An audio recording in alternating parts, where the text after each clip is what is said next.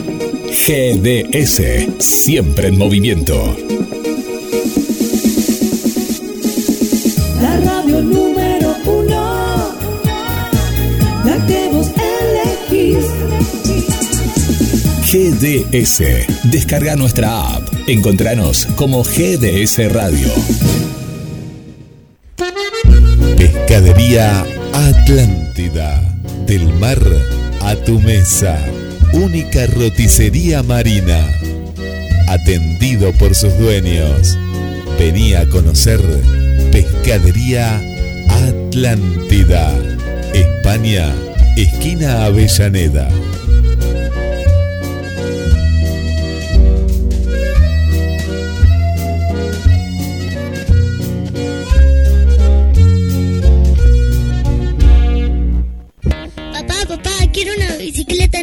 ¿Qué estás esperando para tener tu bicicleta? Vení a Bicicletería J y L en Lancilota 28, casi avenida Juan B. Justo.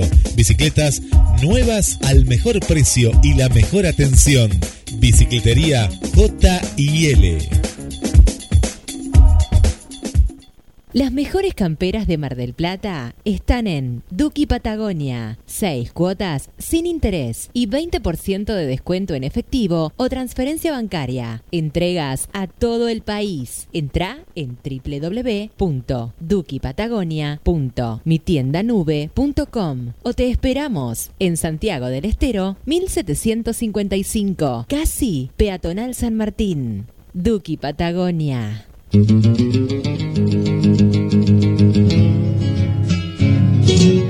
Hay un lugar donde vive la historia argentina. Cabildo de Mar del Plata. Un recorrido por nuestros orígenes. Una experiencia única en un edificio emblemático de nuestra ciudad.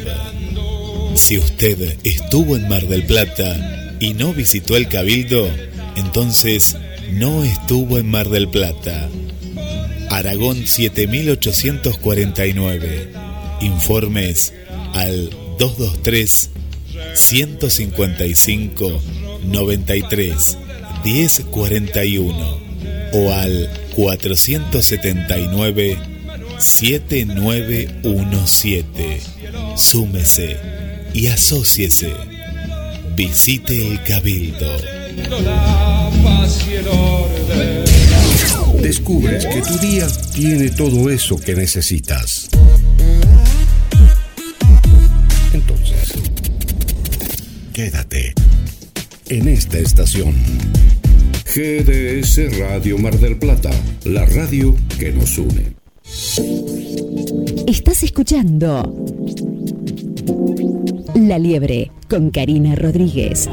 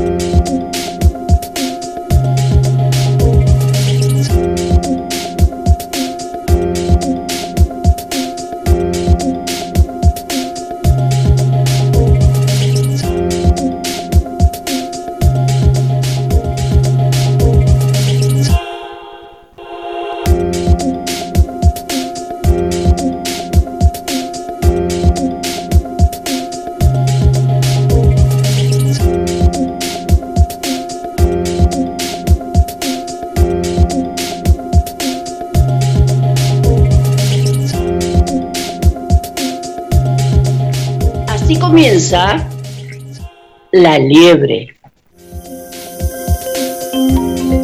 Buenos días, bienvenidos. Otra vez tenemos el agrado o el honor de poder hacernos compañía en los próximos 120 minutos, en los cuales vamos a interactuar de manera virtual, fluida y amena. Permítanme presentarles quienes me acompañan. Beatriz Peyronet con su columna donde aborda el eje laboral desde adentro, hacia y para las personas con discapacidad. Nuestro ya reconocido ícono local del atletismo convencional, Alberto Beguiristáin. María Elena Gutiérrez es la secretaria de Género que aborda la perspectiva de género en todas sus aristas. Karina Pérez Britos, en su columna de ESI, nos quita tabúes, estigmas sexuales en adolescentes, maternidades y adultos mayores con discapacidad. Nuestro ya conocido Carlos Matos, el bibliotecario, con su análisis objetivo, nos habla de la toma de conciencia sobre derechos y obligaciones de las y para las personas con discapacidad. Ahora sí, nos identificamos, señor operador, que venimos con la editorial correspondiente al mes de julio. Estás escuchando La Liebre con Karina Rodríguez.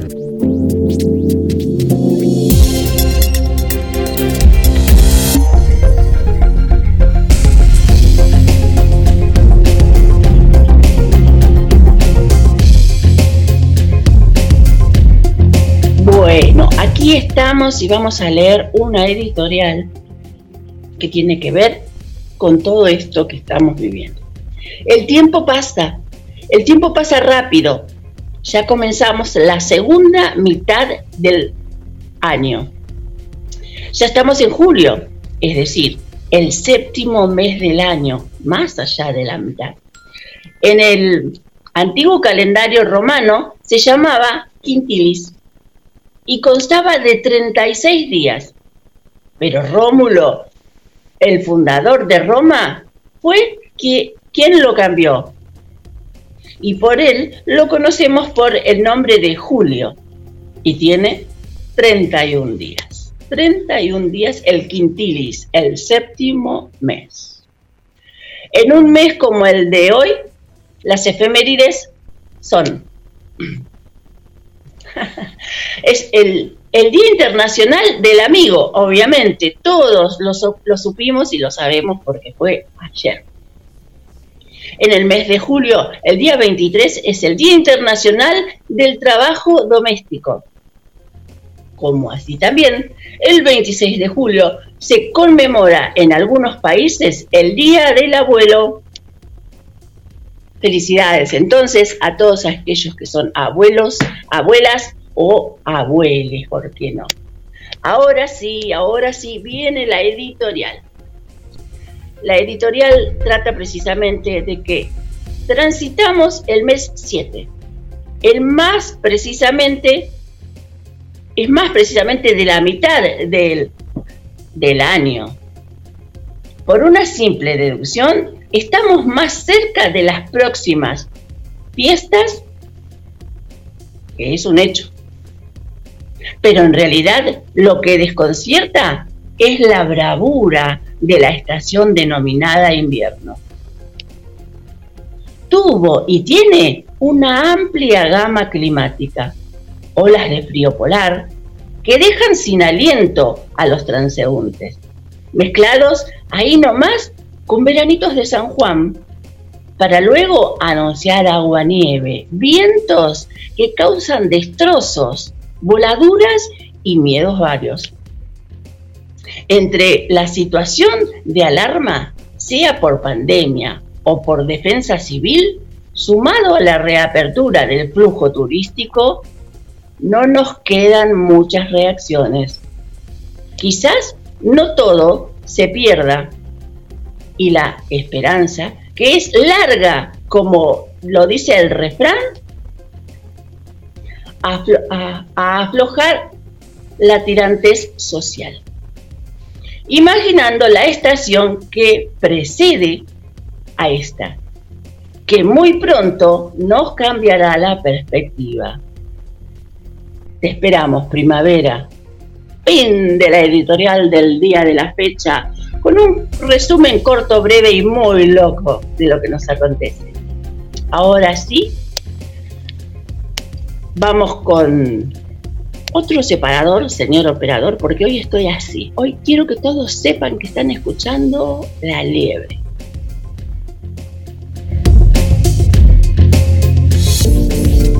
Estás escuchando La Liebre con Karina Rodríguez.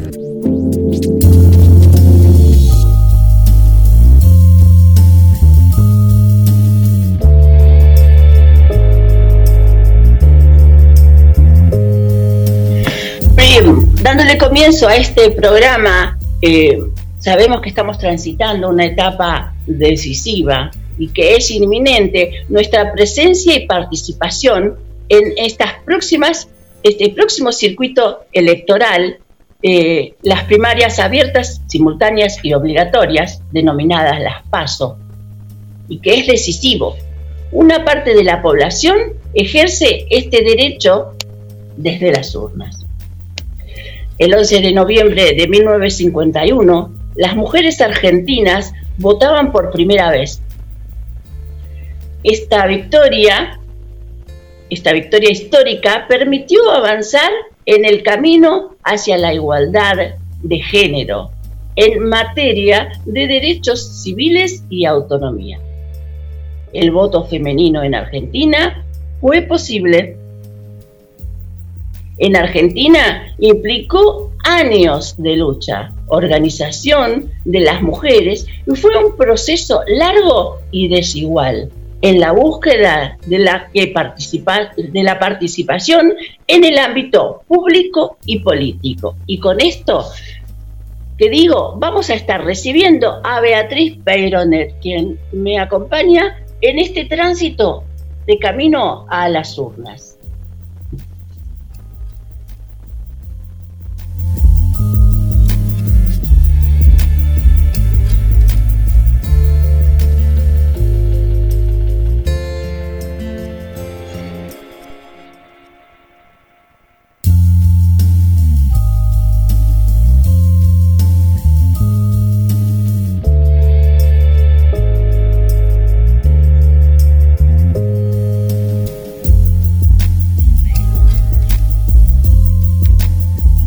Licenciada en Trabajo Social, Beatriz Peyronet, con quien estamos abordando la temática de accesibilidad en las urnas, está con nosotros. Buenos días y bienvenida, Beatriz Peyronet, a esta mañana fría de La Liebre.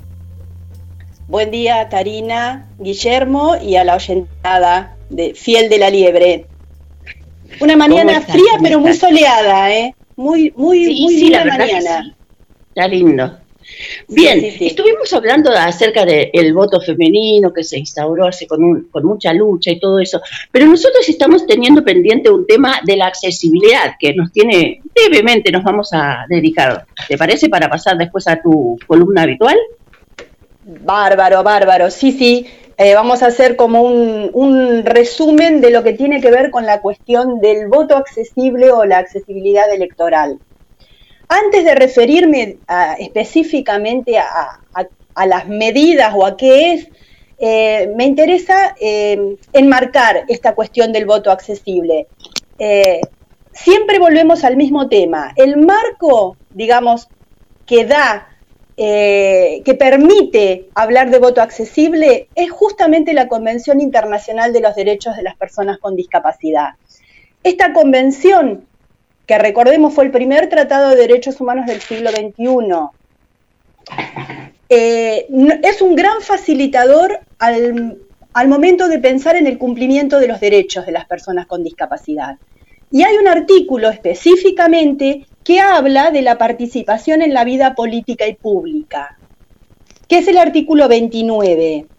Entonces, en ese artículo, básicamente lo que se dice es que cada estado que aprobó la convención, y recordemos que Argentina la aprobó en el año 2008, cada estado tiene que tomar una serie de medidas que permitan a las personas con discapacidad, en este caso, ejercer su ciudadanía, o sea, posibilitarles el voto.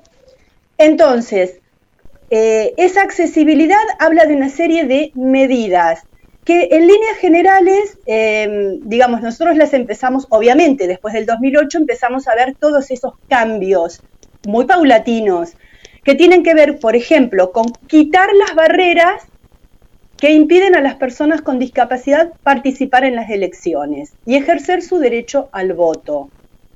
Pensemos en los edificios donde se votan, por ejemplo, pensemos si tienen rampas, o sea, en realidad es un trabajito de detección primero y de modificación después, porque la persona con discapacidad usuaria de silla de ruedas tendría que poder acceder y desplazarse. Sabemos muchas veces ha tenido que, digamos, como desplazarse la mesa, entre comillas, o el presidente de mesa para que una persona usuaria de silla de ruedas pueda ejercer el derecho al voto. Bueno, en realidad todas estas cuestiones deberían empezar a modificarse de a poco. También las indicaciones deben ser claras, por ejemplo, y debe haber dispositivos que permitan que las personas con discapacidad visual puedan ubicarse. Y otro dato que también es importante es que en las capacitaciones que se hace previo a cualquier contienda electoral, tanto los fiscales de cada partido como las autoridades de mesa, el presidente de mesa, se los capacita en cómo brindar asistencia a una persona con discapacidad.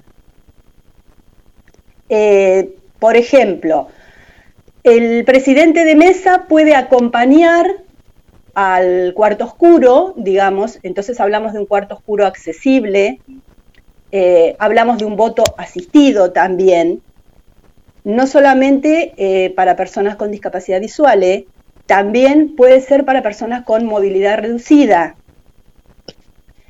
También, por ejemplo, Karina, si la persona con discapacidad prefiere ir acompañado por alguien de su confianza, mostrando el documento de identidad, también puede pasar y asistir a la persona.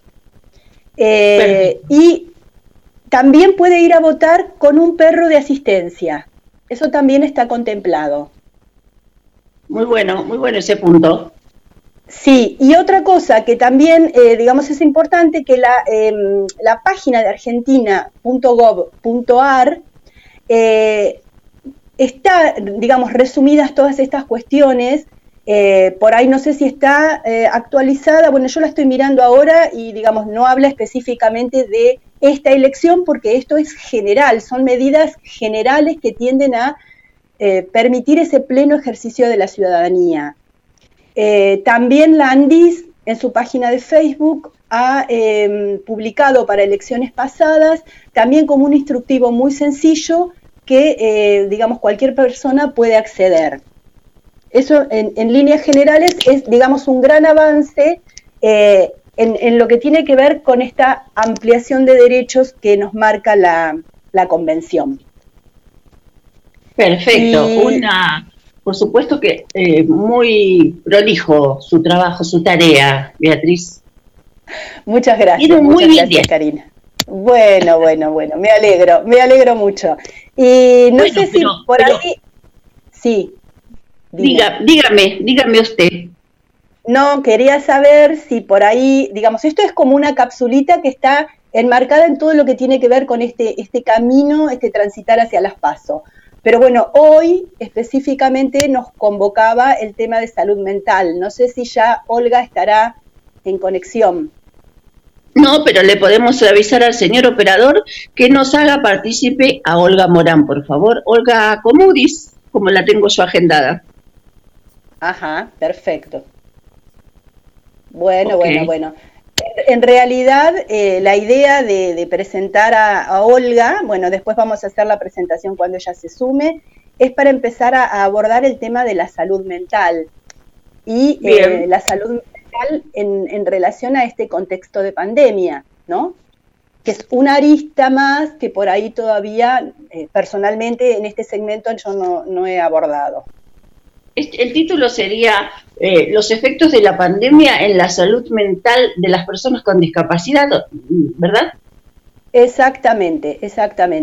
Tenemos que ver qué cuestiones atraviesan a las personas con padecimiento mental y específicamente en cómo esto se ha agravado o qué cuestiones están presentes hoy en un contexto de pandemia.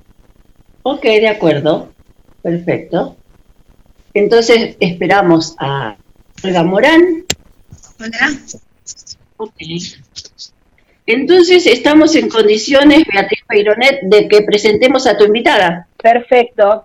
Bueno, para abordar el tema de los efectos de la pandemia en relación a la salud mental de las personas con discapacidad, hoy hemos convocado a Olga Morán. Ella es trabajadora social, acompañante terapéutica del Poder Judicial y es una profesional muy comprometida en la defensa de los derechos de las personas con discapacidad.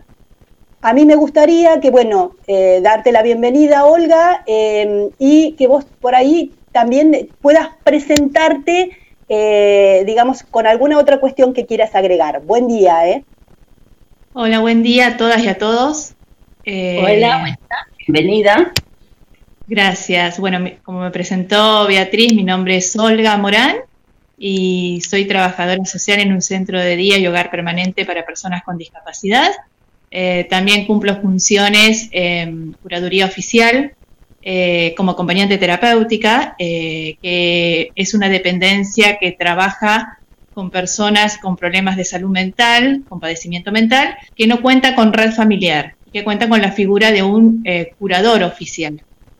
Y también soy activista de los derechos de las personas con discapacidad y integro el Consejo Municipal de Discapacidad. Bueno, ahí más o menos es mi presentación. Está bien, tenés una amplia trayectoria y siempre estás en relación al tema de la salud mental. Exacto, sí, Me interesa mucho la temática porque hay una mirada diferente de las personas con padecimiento mental. Ahora hay un enfoque más biopsicosocial y hay un cambio en el paradigma a partir de la implementación de la Ley de Salud Mental, de la Convención Internacional de las Personas con Discapacidad y de la reforma que se realizó en el Código Civil, donde ahora no estamos hablando de una insanía y curatela, sino que estamos hablando de una determinación de capacidad jurídica, donde no se sustituye a la persona en la toma de decisiones, sino que se habla de un sistema de apoyo para aquellas cuestiones que la persona no puede realizar, que necesita que haya una persona que lo apoye, lo cual me parece fundamental porque no se le quita la autonomía y se lo considera sujeto de derecho, que puede decidir sobre su vida y sí apoyarlo en aquellas cuestiones que presenta dificultad, como puede ser la administración del dinero. Entonces, en eso se lo apoya, pero en el resto puede tener una vida como cualquier persona. Perfecto. Y decime, Olga, en relación al tema que por ahí hoy nos convoca, sabemos de esta nueva mirada, sabemos del encuadre que provee la Convención, como vos dijiste, la Ley de Salud Mental, el Código, pero en este contexto particular de pandemia, ¿qué cuestiones atraviesan a las personas con padecimiento mental, así, a nivel general? A nivel general, lo que yo puedo visualizar por estar en varias instituciones y por circular, es que este contexto de encierro que arrancó con el aislamiento preventivo social y obligatorio que fue en marzo, en muchas instituciones lo siguen manteniendo, de la misma manera que la persona no puede tener contacto con sus familiares, no puede salir, es todo a través de la prestación remota y de la virtualidad, y lo cual a mí me parece que ha afectado muchísimo a las personas con padecimiento mental, porque el contexto de encierro los remota a que la mayoría ha tenido internaciones. Entonces hay personas que se han descompensado por estas cuestiones, lo cual, y el deterioro cognitivo que uno detecta también cuando vuelve a la institución. En el caso mío, nosotros habíamos brindado la prestación remota y en noviembre retomamos a la institución, nos encontramos con otras personas totalmente diferentes a las que habíamos dejado en marzo. El deterioro cognitivo que ellos sufrieron es muy grande. Y Olga, previo a la, digamos, al contexto de pandemia, que por lo que vos decís, reforzó un poco este encierro, entre comillas, sí, digamos, ¿cuáles eran las actividades que una, digamos, que las personas podían realizar que los conectaban con el medio social, que ahora están restringidas? Mira, la mayoría estaba asistiendo a centros de día, que eran jornada completa, entonces generalmente ingresaban a las 9 y se retiraban a las 17, después tenían actividades con acompañantes terapéuticos, con los cuales hacíamos salidas, diferentes actividades, y eso se cortó en seco, y hay instituciones que aún hoy en día no permiten que realice salidas, ni teniendo protocolos de cuidado, porque nosotros, yo lo hablo desde la institución en la cual formo parte, nosotros nos dimos cuenta que esto no se podía sostener en el tiempo y empezamos a tratar de trabajar con el equipo en armar protocolos de cuidado, que son los básicos, los que todos sabemos. Y eso reforzó a que ellos pudieran tener talleres, realizar salidas, contacto con sus familiares. También empezamos con las actividades del centro de día, con horario reducido a partir de julio, que van por burbujas, que me parece que es fundamental, porque las familias ya no lo pueden sostener. Digamos, es difícil, por más que uno haga seguimiento telefónico, envíe los cuadernillos, se necesita el 1 a 1 que se tiene en los talleres. Claro, el contacto, digamos. El contacto. Sí. Contacto. O implementar estrategias, digamos, si uno ve que esta situación, como vos decís, se prolonga en el tiempo, y los, digamos, los resultados no son los esperados, implementar estrategias para revertirlo. Exactamente. Hay personas que no han realizado controles médicos desde que arrancó la pandemia, lo cual me parece que no está bueno, ni controles psiquiátricos. Digamos, se mantiene el mismo plan farmacológico, se envía un informe, los psiquiatras tampoco atienden de manera presencial mucho, lo cual dificulta, es difícil para trabajar con una persona con padecimiento mental, evaluarla si no la tenés frente a frente. A mí me pasa que cuando yo hago una llamada, por ahí no detecto lo que cuando me encuentro con la persona. La observación es fundamental. La observación, claro, la observación. Sí, tal cual, sí.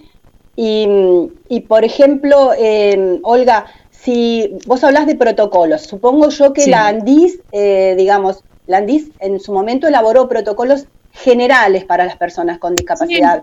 Sí. No sé si particulares para las personas con padecimiento mental. ¿O ustedes lo armaron directamente al interior del establecimiento? Nosotros lo armamos al interior del establecimiento teniendo en cuenta todo lo que veníamos leyendo y que nosotros cuando estamos en contacto con... En los talleres utilizamos todos los protocolos que puede, el barbijo, la máscara, un camisolín y mantenemos la distancia, lo cual a veces es difícil cuando trabajás con personas con discapacidad mantener la distancia social, porque ellos lo toman como un rechazo. Pero igualmente, como estamos protegidos, digamos, nosotros mantenemos todos los protocolos, la utilización del alcohol en gel, eso es fundamental. Pero se dificulta con las personas con discapacidad que entiendan a veces, sobre todo los que tienen problemas de salud mental, la distancia. Ellos lo toman como que lo estás rechazando. Claro. También pensaba en por ejemplo, si alguno de estas personas, digamos, tiene diagnóstico de COVID o tiene alguna situación, digamos, se tiene que hacer un hisopado, ¿qué cuestiones se ponen en juego? Y pensaba en el personal médico que por ahí, a nivel hospitalario o a nivel de clínicas privadas, tiene que, digamos, recibir una persona, digamos, con discapacidad, con padecimiento mental, ¿no? Me preguntaba si están preparados. No, yo considero que no están preparados porque me pasó específicamente que tuve que llevar a hisopar a una persona con padecimiento mental no hace mucho. Y la doctora que me recibió, que lo hice en el hospital, porque ella capita ahí, no tuvo paciencia para hisoparle y de hecho no le hisopó. La diagnosticó como que era COVID sin hisoparla, pero porque no hubo paciencia para explicarle. Porque yo te puedo asegurar que fueron a la institución y hisoparon a todos los residentes cuando se sospechó de COVID. Pero si vos no tenés la sensibilidad para explicarle a una persona con discapacidad que la vas a hisopar y le gritas, evidentemente la persona sacaba las manos, no se dejó hisopar. Claro. Y al otro día la volví a llevar y la evaluó otro médico que sí la pudo hisopar. O sea que no era un problema de la persona con discapacidad, sino del profesional que no está capacitado para atender personas con discapacidad. Sí, lo tomaba como algo, un capricho.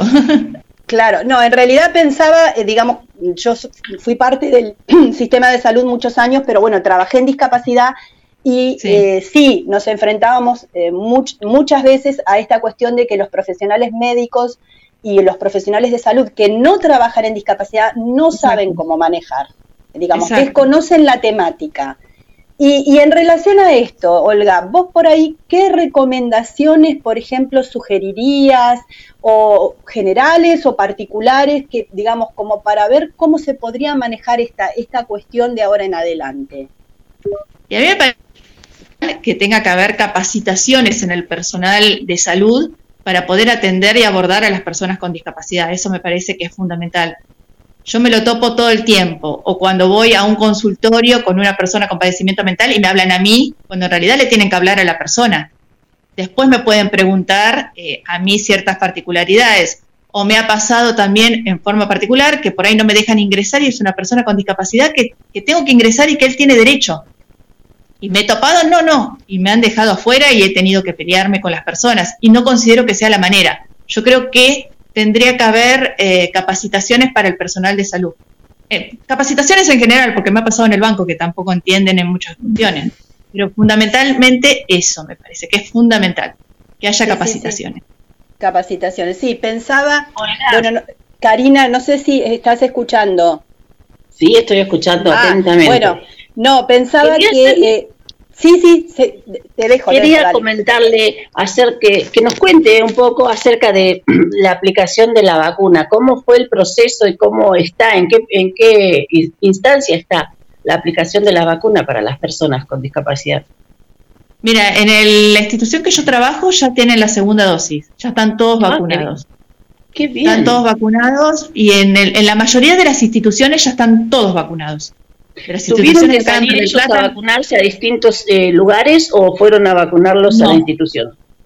Lo que es hogar permanente se vacunó en la institución y después a los concurrentes que son del centro de día se hacía la vacunación por fuera, pero también hubo una vacunación de PAMI exclusivamente para aquellos que no se habían podido anotar en la aplicación o tenían dificultad y los fueron a vacunar a la institución.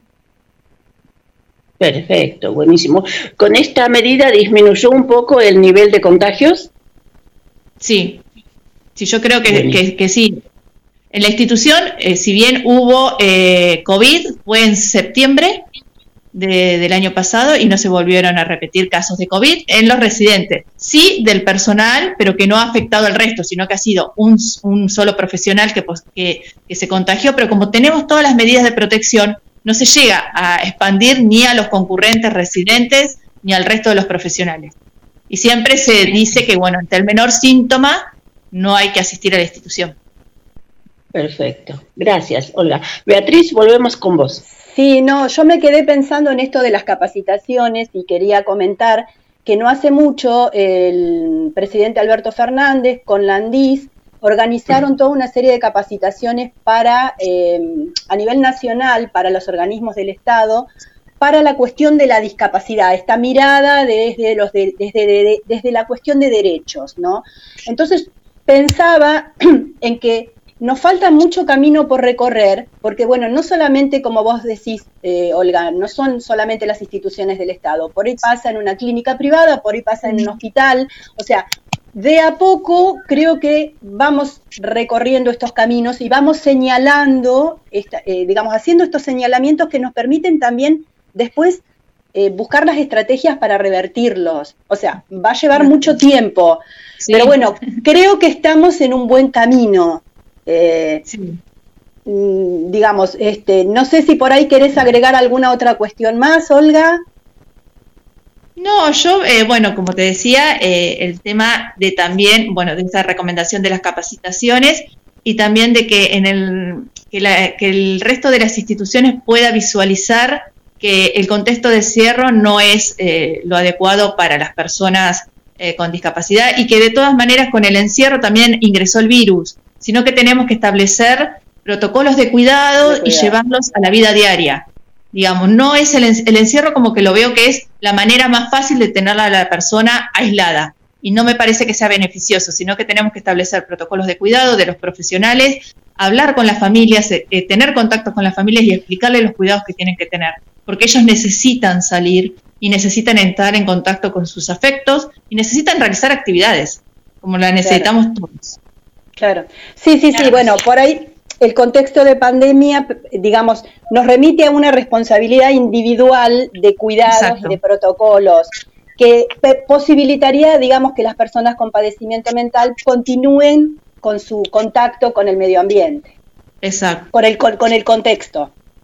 Bueno, exactamente. No sé, sí. No, que me parece fundamental eso, que puedan tener contacto, que puedan realizar salidas con los cuidados. Yo siempre que lo puedo proponer en instituciones que son abiertas, lo hago. Aunque sea ir a dar una vuelta a Manzana. Los oxigena, les cambia. Claro, sí, les cambia la perspectiva. La dinámica. Karina, no sé si querés preguntar alguna otra cosa más, si no ya estaríamos... No, por mi parte está perfecto, salió pero brillantísimo esto, así que era totalmente necesario y nada, el cierre es tuyo. Bueno, entonces Olga, te agradecemos mucho tu participación y bueno...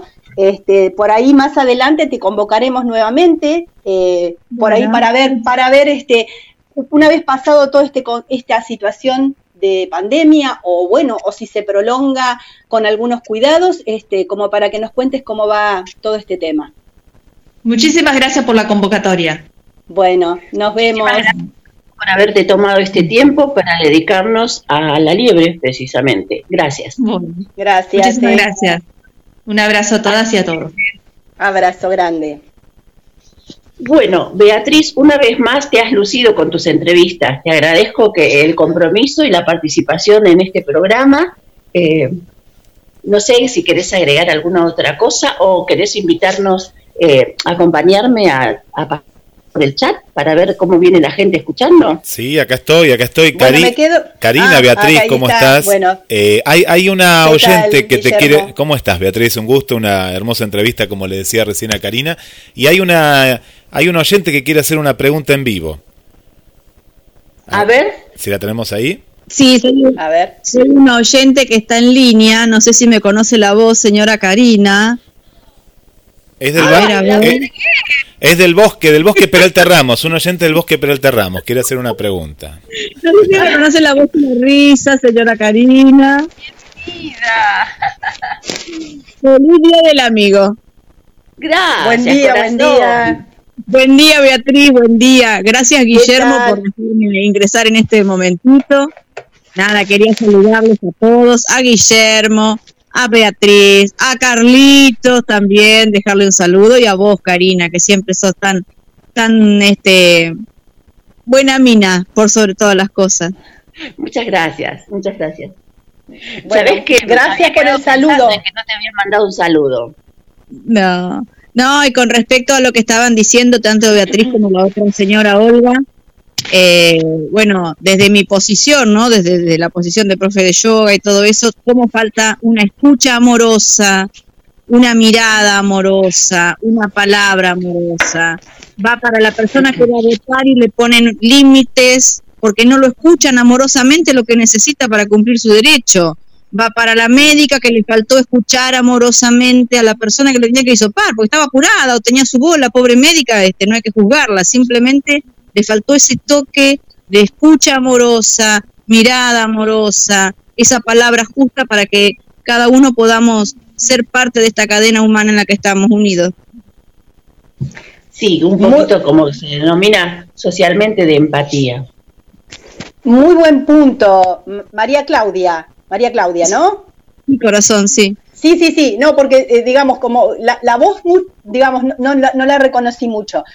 María Claudia, muy buen punto lo que decís, pero también yo pienso en todos los alertas en los que estamos permanentemente hoy en este contexto de pandemia, y pienso en mis compañeros del sistema de salud. Yo fui parte muchos años del sistema de salud. Y por eso dije que no te sirve a nadie. Sí, por eso, como que es de las dos partes, o sea, están en una alerta tan permanente y además con una reivindicación, digamos, a nivel de salarios muy bajos, cumpliendo tareas con muchísimo desgaste, y bueno, por ahí estas cuestiones se escapan, que no deberían escaparse. Bueno, nosotros en yoga hacemos unos ejercicios de respiraciones que se llaman pranayamas. A veces uno cuando está muy arriba, muy alterado, tiene que aprender a respirar, bajar un cambio y ver las cosas de otra manera. Las cosas que están existen, no las vamos a cambiar porque respiremos, pero muchas veces hacer algún tipo de respiración que nos conecte con otro espacio y no con esta realidad tan cruda, nos ayuda a ver las mismas cosas de otro punto de vista. Las cosas están... Otra perspectiva. Lo que pasa es que a veces tomar distancia es difícil cuando estás en un contexto hospitalario.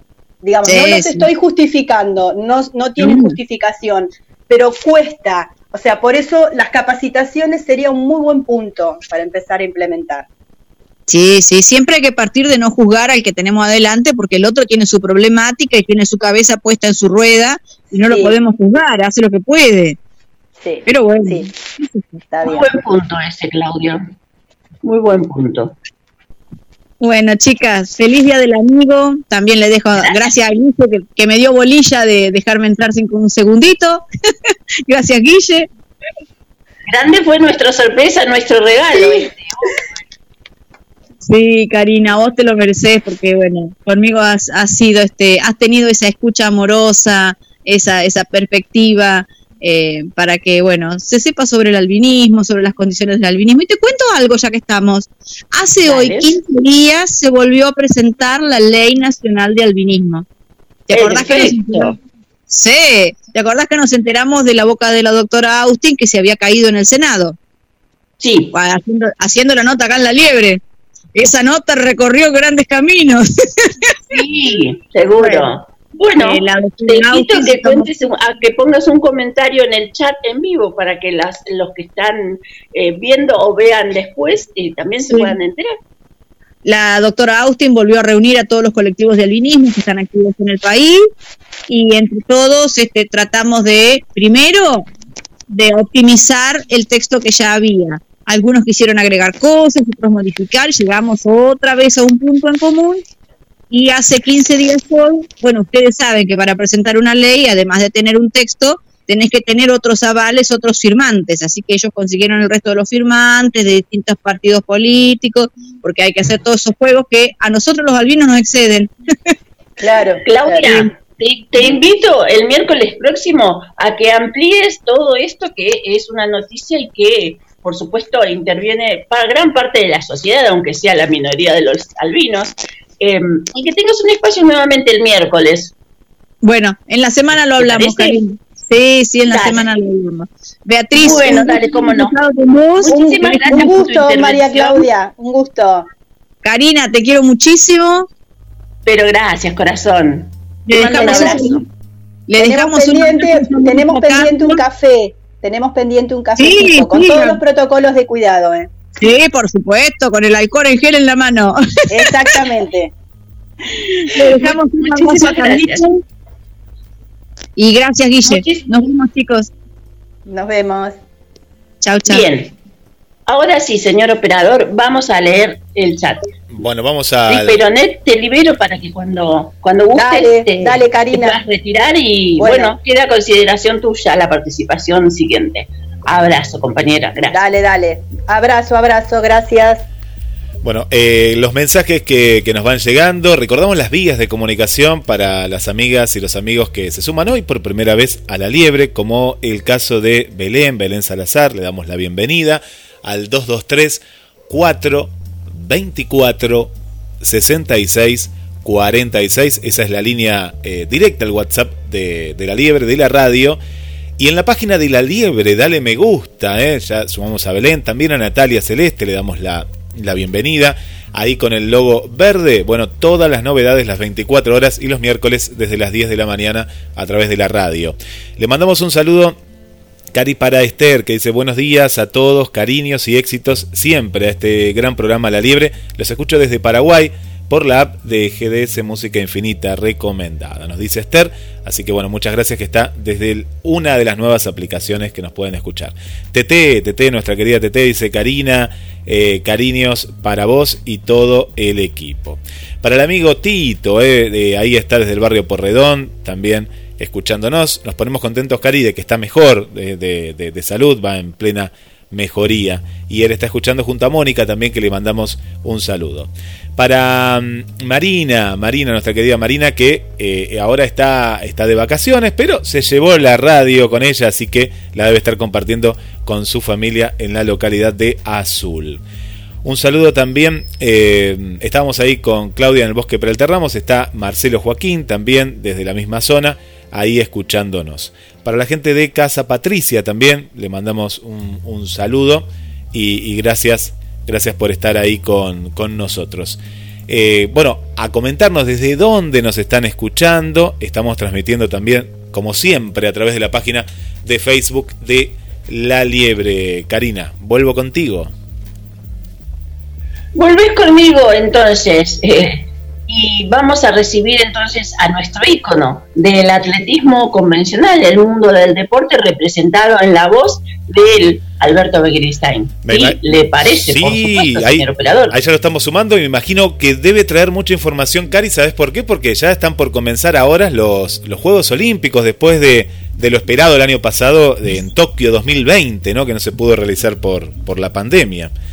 Así que... Sí, precisamente hoy Alberto Beguiristáin nos va a estar hablando de esgrima en silla de ruedas, el deporte que él elige para ahondar, pero no es eso todo, porque también vamos a tomar los 800 metros locales de la última presentación en Italia del garrochista Germán Chiaraviglio, antes de Tokio.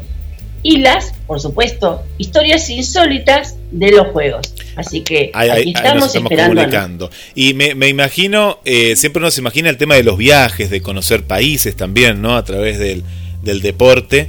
Y bueno, Alberto con su vasta experiencia. Y me imagino, no sé, yo si él habrá viajado, ¿no? Habrá tenido esta oportunidad, podría ser un recuerdo hermoso, ¿no? Estar en una villa olímpica y con todo lo que conlleva, ¿no? Él ha viajado muchísimo. Y como suele ser de un experimentado narrador, transporta. Si no viajaste, te transporta en su voz. Sí. Me parece que está en Tokio. Estará en Tokio, Karina, pues no nos atiende. Capaz que está con otro horario allá. Se olvidó de nosotros, Alberto. Para mí que está en Japón este hombre, ¿eh? Está en Japón, vos decís que está en Japón. Bueno, entonces vayamos a algún separador.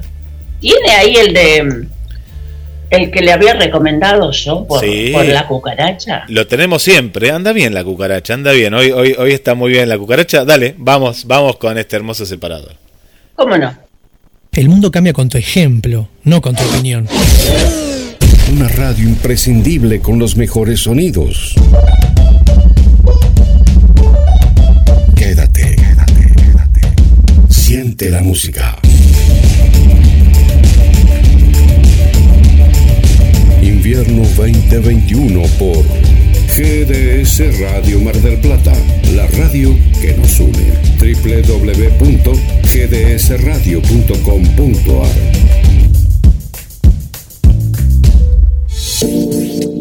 Estás escuchando La Liebre con Karina Rodríguez. Date un gusto. Lalis, pastelería artesanal. Esos sabores únicos que viven en tu recuerdo. Lalis, pastelería artesanal. Comunicate al 474-4688 o envíanos un mail a lalispasteleríaartesanal@hotmail.com. Date un gusto. Lalis, pastelería artesanal.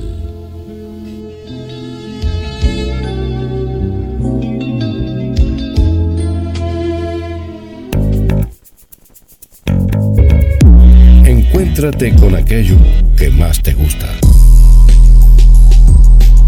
Comunícate. Radio Mar del Plata @gdsradio.com.ar. Invierno 2021.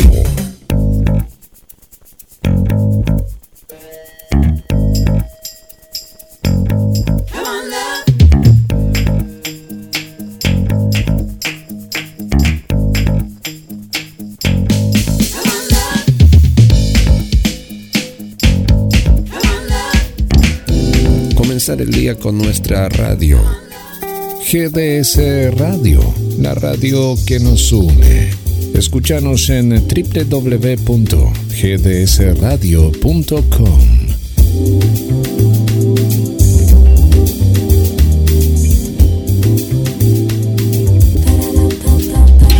Sonidos de todas partes, melodías de aquí y del mundo. Tu mañana es especial. Tu mañana es especial. ¡Vívela! GDS Radio Mar del Plata, la radio que nos une. www.gdsradio.com.ar. Invierno 2021.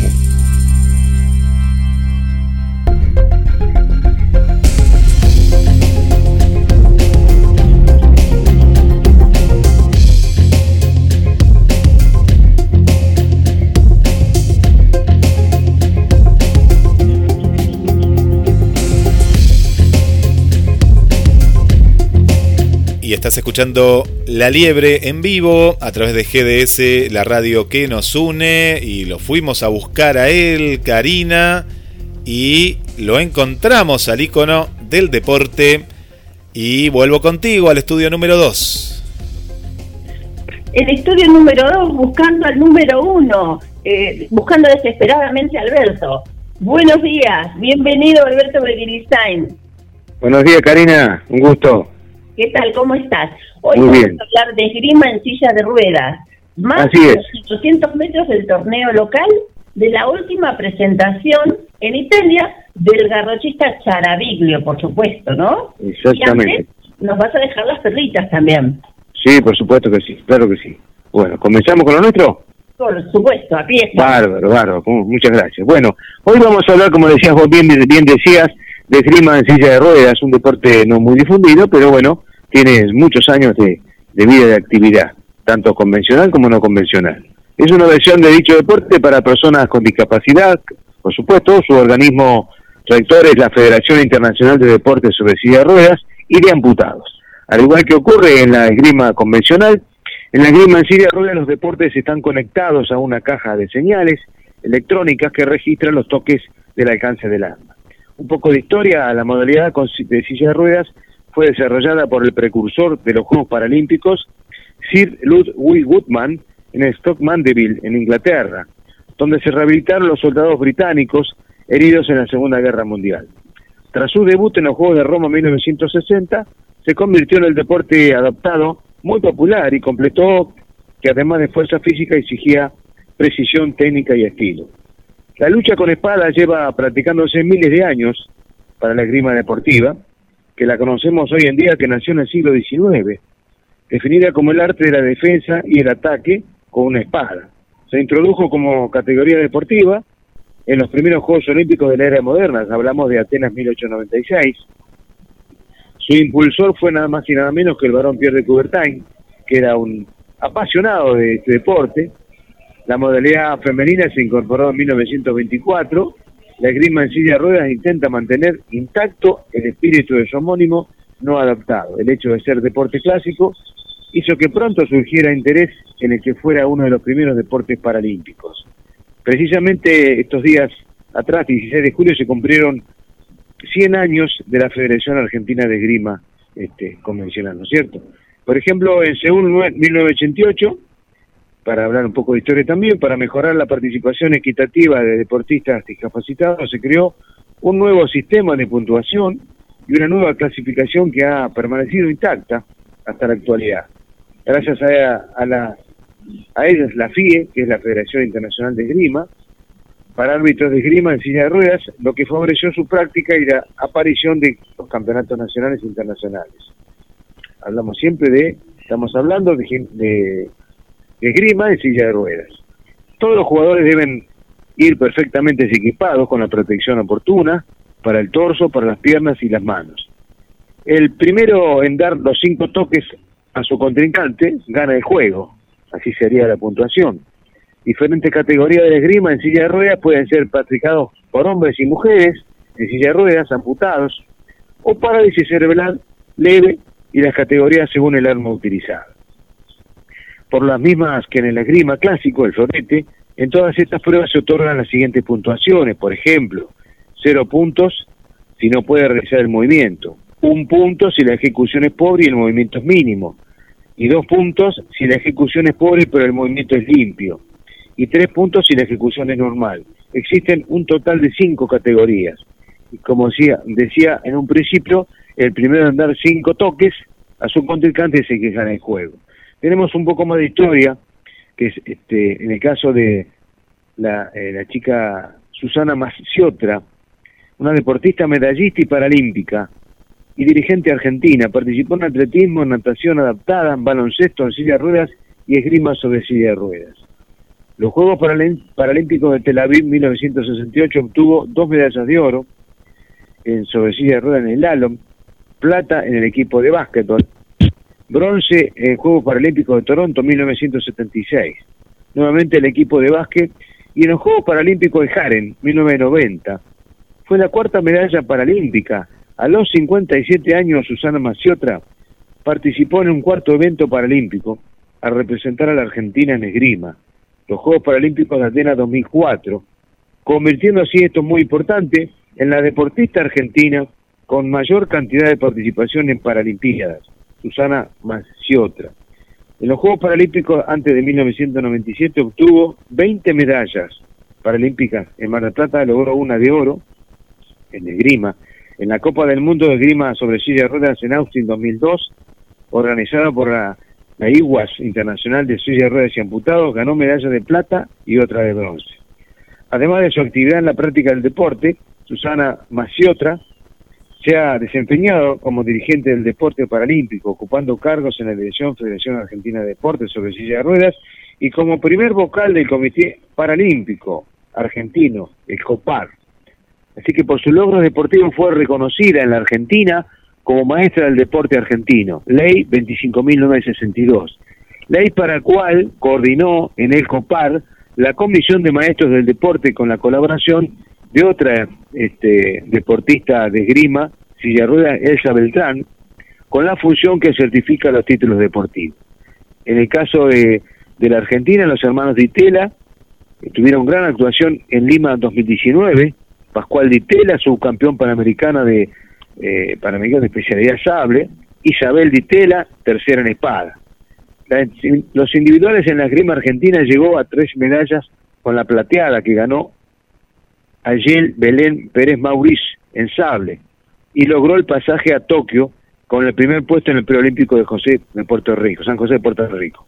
El nombre, reitero, Belén Pérez Mauriz, que logró entonces el primer puesto preolímpico de San José de Puerto Rico. Todos nombres no muy conocidos porque hay poca difusión, pero es muy importante resaltarlos porque son los que nos representan a la Argentina y los que han tenido una actividad correcta, muy correcta en lo que es este deporte de la esgrima. Hubo una Copa del Mundo también en Richmond, Canadá 2019, donde Jesús Lugones se ubicó 46 sobre 196 tiradores. El mendocino completó los pobles, que se llama, con un récord de 5 victorias y una derrota en la especialidad de espada. También en la Copa del Mundo 2019 en Barcelona, fue la mejor Isabel Ditela, la hermana de Pascual, con 3 victorias, 2 derrotas. Finalizó en el puesto 131 sobre 280 tiradores. Bueno, eso fue un panorama bastante amplio. Acá está pasando por mi casa un helicóptero, se escuchará el ruido. Esto es el muy, muy, qué puntería el piloto. Qué puntería, sí. Sí, realmente, bueno, no sabe que estoy hablando del deporte. Bueno, entonces ese fue un panorama más o menos completo de lo que es este deporte de esgrima en silla de ruedas, que tiene también su cabida, por supuesto, en todo el deporte junto a los demás, ¿no es cierto? Y los nombres importantes que ha dejado y que todavía están en actividad, por supuesto, el caso de esta chica que hablaba de Belén Pérez Mauriz en la famosa esgrima. Así que bueno, nos podíamos ir a un poquito a la actualidad de convencional, donde hubo acá localmente un torneo en homenaje a Hugo Dandín, fue un profesor de educación física, entrenador también, vicepresidente de la Asociación de Atletismo de Atletismo, como se llama en su nombre. Lo conocí mucho porque casualmente la historia de la vida hace que murió muy joven, lamentablemente de un infarto a 55 años de edad. El hijo, Diego, actualmente abogado y trabaja, está en la vicepresidencia de la Comisión de Deportes de Bonaerense, acá en Mar del Plata, ¿no es cierto? Y Hugo fue casualmente la primera persona que en el año 84, cuando yo estaba corriendo por mi cuenta, me acerqué. Él tenía un negocio enfrente de los viejos Los Gallegos, en la calle Belgrano, un negocio de casa deportiva, donde me orientó, porque le pregunté, muy amablemente me orientó porque correr es simple, ponerse una zapatilla, un pantaloncito corto y la remera, en verano y correr, pero hay que saber correr, porque no es fácil, ¿no es cierto? Vos lo sabés, Karina, pues vos has corrido, así que hay que saber tanto un 100 metros como un 5.000, como un 10.000, hay que saber correr realmente, ¿no es cierto? Técnica y entrenamiento correcto. Claro, siempre hay que tener un entrenador, un orientador, hay que tenerlo, por supuesto. Bueno, digamos que lo más importante en el torneo, homenaje a Hugo Dandín, como decía, fue en el Estadio Panamericano Justo Ernesto Román, y lo más importante, la especialidad de 800 metros mayores, que ganó el tucumano que vive acá en Mar del Plata, Pérez Lazarte Leandro, con un buen tiempo, 2 minutos 0-1, 2 minutos 0-0 segundo, una décima. Segundo, Riponti Francisco, 2-0-4-29, y tercero, César Leonel, 2-4-47 de Maigón. En damas mayores ganó Lescano Unice, con 2-35, segundo, la chica de Santa Clara del Mar, Florencio Pica, y tercera, Vicentín Noeli, que son los más importantes del torneo local de Mar del Plata. Por otro lado, la noticia internacional de lo convencional es que fue el último entrenamiento, por decir de alguna manera, pero en un torneo, en el meeting Castel Porciano, en Italia, en salto con garrocha, nuestro querido Germán Chiaraviglio logró medalla de plata, no una gran marca, con 5 metros 40, pero fue la última presentación que calculo que ya está llegando, y si no ya está en Tokio para competir y dejarlos muy bien parado a la Argentina. Seguramente. Y lo último, la perlita. No sé si les recordé que ya tenemos, por supuesto, hace unos días largos los 5 deportistas olímpicos que nos representan en Tokio de Mar del Plata. Belén Caseta en atletismo, Horacio Ceballos en tenis, Leandro Usuna por primera vez en el surf en los Juegos Olímpicos, nos representa a Argentina y Mar del Plata, naturalmente. Este chico Leandro Usuna, que lo conocí en los Globos de Mar, un pibe excepcional. Patricio Garino y Lucas Vildosa, que son marplatenses, pero están en el equipo de básquet nacional. Son 5 deportistas marplatenses que van a participar en, ¿cómo se llama?, en Tokio 2000. Y la última del convencional, la internacional también de atletismo, hubo una magnífica marca de sudafricano en 100 metros, en el Memorial Steve Gilbert en Sudáfrica. Akane Simbine logró 9 segundos 84 centésimas, en la segunda mejor marca mundial del año, tras 9.77 logrado por el estadounidense Tryon Powell en Miramar, Florida. Mejoró el récord de Asafa Powell, el jamaiquino muy conocido, que tenía 9.86 de hace como 10 años. Eso fue todo lo convencional y no convencional, y tenemos las perlitas si queda tiempo. Claro, porque sí. Bueno, cómo no. Esto vamos a hablar de los Juegos de Londres, 1908, donde el título se llama Podios de Emergencia. Horas antes del comienzo de la ceremonia inaugural, los organizadores casi se desmayan, porque todos los podios que habían encargado a un carpintero local estaban mal hechos. El artesano había tomado mal las medidas de los planos y había construido las plataformas demasiado altas, lo que dificultaban 2 cosas: el acceso de los deportistas y su premiación. El carpintero debió darle duro al serrucho toda la noche para remendar su error y terminar su trabajo en tiempo y forma. En todos lados se cuecen habas, como dicen, ¿no? Esa fue la perlita que teníamos para hoy de los Juegos Olímpicos de Londres. ¿Pudieron solucionar? Sí, por supuesto, pero es increíble, ¿no? Un evento mundial que corren ese tipo de cosas, uno diría, ¿cómo no lo controlaron? ¿Lo fijaron antes, un rato antes, lo vieron? El carpintero estaba en el tema. ¿Cómo es? Bueno, ¿qué pasa? En todos lados, bueno, está el dicho viejo y vulgar: errar es humano. acá y en la China, ¿no es cierto? Bueno, muchísimas gracias, muy interesante tu columna de hoy, sobre todo con esta determinación de visibilizar los deportes adaptados, y me quedo con esta, para mí, un secreto bastante interesante, el de que la esgrima en silla de ruedas gana el que realiza 5 toques consecutivos. Sí, tal cual. Así que bueno, seguiremos informando y ilustrando a la audiencia del deporte no convencional, que es muy amplio, y ya hemos visto que ha dado tremendas satisfacciones, y tenemos nombres propios a nivel mundial, como lo dijo Alejandro Pérez, el presidente del Deporte Discapacitado, que está enormemente contento porque cada año se ven resultados maravillosos de estos chicos con, no sé por qué uno se le dice con discapacidad, porque lo que realizan es increíble, y pareciera que no tuviera ningún tipo de capacidad, obviamente. Por supuesto. Muchísimas gracias.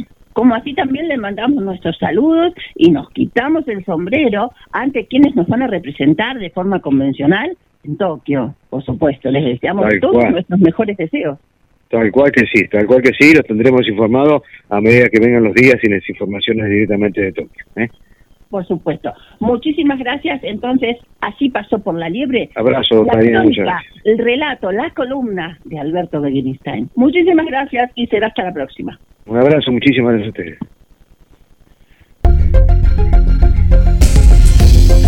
Bueno, y seguimos en La Liebre en vivo, 11:15 minutos. Escribinos a través del chat de La Liebre, que ahí estamos transmitiendo en vivo, estamos transmitiendo también la radio en Facebook, único, así que prepárate para lo que se viene, en La Liebre. María Elena Gutiérrez con nosotros, y me voy justamente al chat de La Liebre. Le mandamos un gran saludo ahí a escribir en el chat. Cuéntenos desde dónde nos están escuchando. Por aquí le mandamos un saludo para Jorge. Muchas gracias, Jorge. A Osvaldo Morales, siempre presente ahí con nosotros y compartiendo también la información. También compartan el banner, así que estamos muy contentos. Para María Copes, bienvenida también. Muchas gracias por acompañarnos en la mañana de La Liebre. Para Paula le mandamos un saludo desde la zona de Los Troncos, aquí en Mar del Plata. Gracias, Paula. Un saludo también por aquí para Facundo, del barrio Bernardino, Rivadavia. Muchas gracias por acompañarnos. Para el amigo Carlos también le mandamos un saludo desde la zona de Parque Luro. Para Sonia de la Perla, siempre Sonia y familia ahí presente en La Liebre. También un saludo para Ana María y Roberto del barrio San José. Gracias también por acompañarnos. En vivo, el único programa que sale por Facebook, por la radio y por Facebook también nos podés seguir. Pero para eso tenés que darle me gusta a la página de La Liebre y poner que querés recibir las notificaciones. Entonces, cuando comenzamos a transmitir o cuando Karina y el equipo pone una nota durante la semana, te va a salir ahí primero.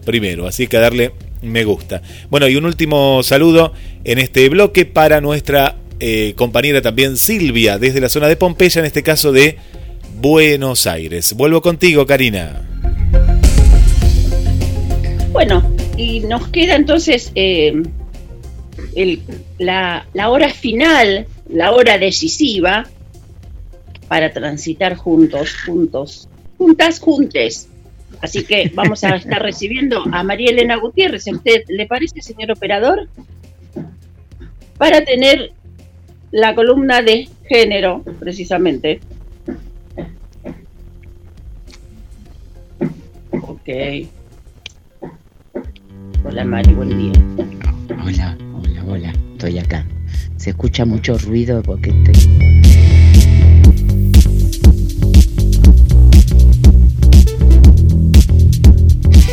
Estamos en vivo. Pero buenos días, María Elena Gutiérrez, la secretaria de Género de la CTA Autónoma de Mar del Plata, enviste y engalana con su presencia nuestro pequeño y humilde programa. Buenos días, María Elena, bienvenida. Gracias, Karina. Bueno, yo hablando de las intimidades hogareñas, como que tengo una obra y golpea y estaba muy preocupada porque no sé dónde ponerme para que no se escuchen los golpes. Tengo una obra al lado y hoy están terribles. Pero bueno, ya que salió medio al aire, blanquémoslo. Claro, vos tenías... No, claro, es decir, no hay mejor cosa de... además es una cosa totalmente doméstica que existe en sí. Exacto, de lo que nos toca vivir, ¿viste? Sí. Que no estamos bueno, en... Vamos a hacer, un... tenemos prometido nosotros un mini interview, mini intercambio con Carlos Matos con el tema pendiente de el lenguaje inclusivo. Pero sí, antes, vamos a lo que nos compete... ¿Qué género? Precisamente hacer una especie de pasada rápida sobre la realidad, sobre géneros y políticas. Dice el texto hoy que... Hoy sería impresionante. No sé si estás enterada. Ah, bueno, de eso también voy a hablar un poquito, si querés. Dale nomás. Primero, dale, vos me habías propuesto primero que hablemos un poquito de la 144. La 144 sí, es la línea, les explico a los oyentes, que porque hay gente que no lo sabe, pero es la línea donde uno se asesora y le dicen que es nacional, donde de remitirse, por ejemplo, si vos llamás de Mar del Plata a la 144 y es... de lunes a viernes te van a decir usted tiene que llamar a la 108 que es municipal, pero si vos llamás un domingo, por ejemplo, porque la 144 es de lunes a lunes, te van a asesorar y te van a decir mire, usted tiene que ir, no sé, a la comisaría de la mujer que queda en tal lugar. Bueno, el tema es que durante el gobierno anterior este sistema de la 144 estaba terciarizado. ¿Qué significa esto? ¿Viste como en los hospitales a veces que terciarizan la limpieza o en los hoteles o qué sé yo, en montones de lugares donde viene la empresa Limpito y y están las chicas? Bueno, con esto pasaba lo mismo. Estaban terciarizadas. Eso implica una precariedad en lo laboral, ¿sí? El estar terciarizadas. ¿Por qué? Porque vos no tenés antigüedad, no te corre la antigüedad después para las vacaciones, por más que estés 10 años en esa situación, no vas a tener más que 15 días de vacaciones, por más que te correspondan 20, 25, ¿sí? Tampoco vas a cobrar más por antigüedad. Claro. Lo explico porque a veces no se entiende, ¿no? La diferencia de lo que es un trabajo genuino y de lo que es un trabajo precarizado. El tema es que el gobierno de Macri las tenía así. Y este gobierno lo que decidió es estatizarlo, que es una idea excelente. ¿Por qué? Porque pasan a ser empleadas del Estado. Por lo tanto, con todas las garantías y derechos que tienen los empleados estatales. Perfecto. Así que bueno, creo que lo expliqué bien, que se entendió. Perfecto, ¿no? Pero nos queda un puntito más, que es el reconocimiento de aporte por las tareas domésticas, sí, tal cual.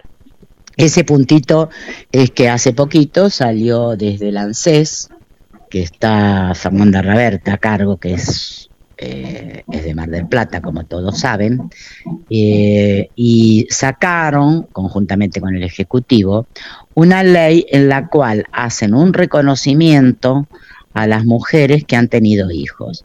No es mucho, porque según yo leí, entendía que era por cada hijo un año que te daban de antigüedad, ¿no es cierto? Es decir, de aportes, ¿se entiende? Vos tenés 5 hijos, tenés 5 años de aportes para la jubilación. Pero sí garantizaba, ¿eso qué es lo que hace? Garantizar que las mujeres ya tienen aportes y aunque no terminen de tener los aportes y estén en edad de jubilarse, puedan jubilarse y luego ese sistema existía, ¿te acordás? Te lo van descontando. Bueno, eso es lo que hizo, es decir, lo que hace es entender que las tareas de cuidado son tareas de trabajo quizás digamos son pocos, bueno, siempre es para mejorar, qué sé yo, que la maternidad no dura un año, no, que no, por ahí no. Nosotros peleamos porque sea 3 años, pero bueno, no importa, es todo un avance en cuestión de cambio de paradigma sería, porque ya las tareas de cuidado no sería una cuestión doméstica, sería una cuestión de trabajo, ¿sí? Exacto. Así que eso te da el puntapié para que no solo los hijos, suponete, la que se quedó, no tuvo hijos, pero se quedó en la casa limpiando, también debería tener derecho, bueno, esto sucede con... Perfecto. Bueno, clarísimo. Eso era. Y bueno, antes de que entre Matos con lo inclusive, o si está ahí, yo quería comentar lo que sucedió. ¿Cómo estás? ¿Leíste lo que sucedió hoy? No. El anuncio de la ley del presidente.